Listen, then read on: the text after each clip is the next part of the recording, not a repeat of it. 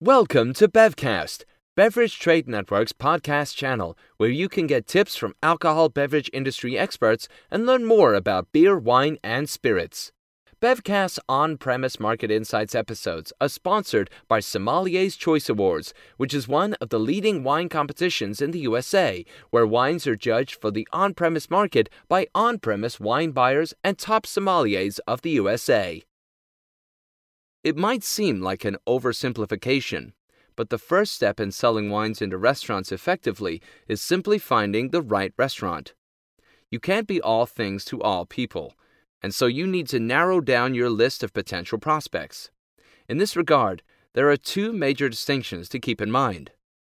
The first distinction is the one between casual and fine dining restaurants.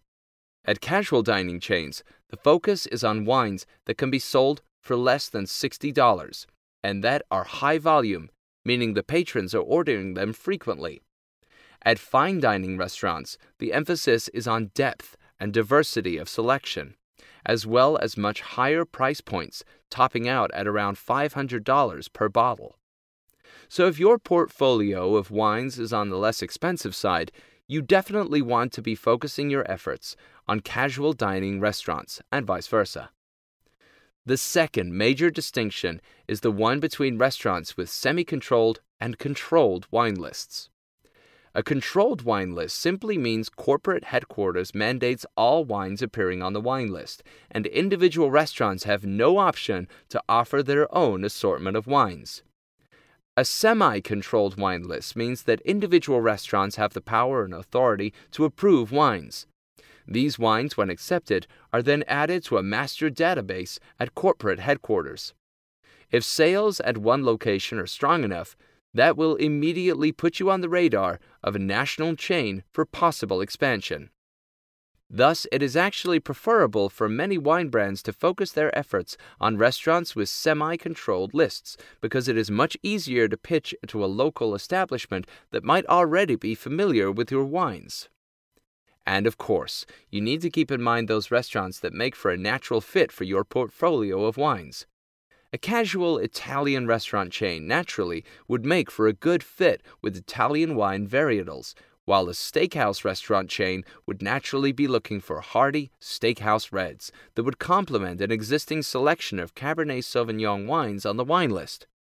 Casual chains in general are going to put much more of their focus on wine varietals that consumers already know and understand.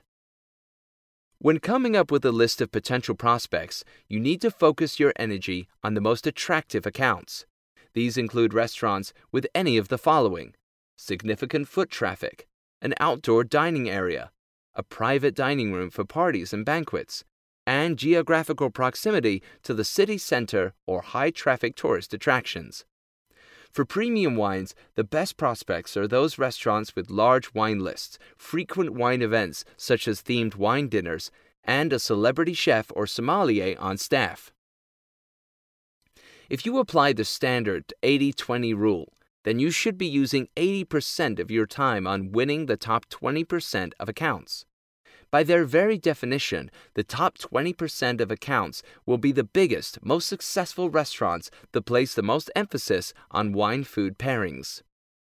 Thanks for listening to today's episode. If you are looking to sell more of your wines to the on premise establishments, such as restaurants, hotels, pubs, and bars, then you need to enter the Sommelier's Choice Awards. Winning a Sommelier's Choice Award is a mark of excellence that is recognized across the wine industry. The top 100 winners of the competition will also be marketed under Top 100 on premise wines to the leading somms and buyers of USA. Check out sommelierschoiceawards.com on how to enter your wines before the registration ends.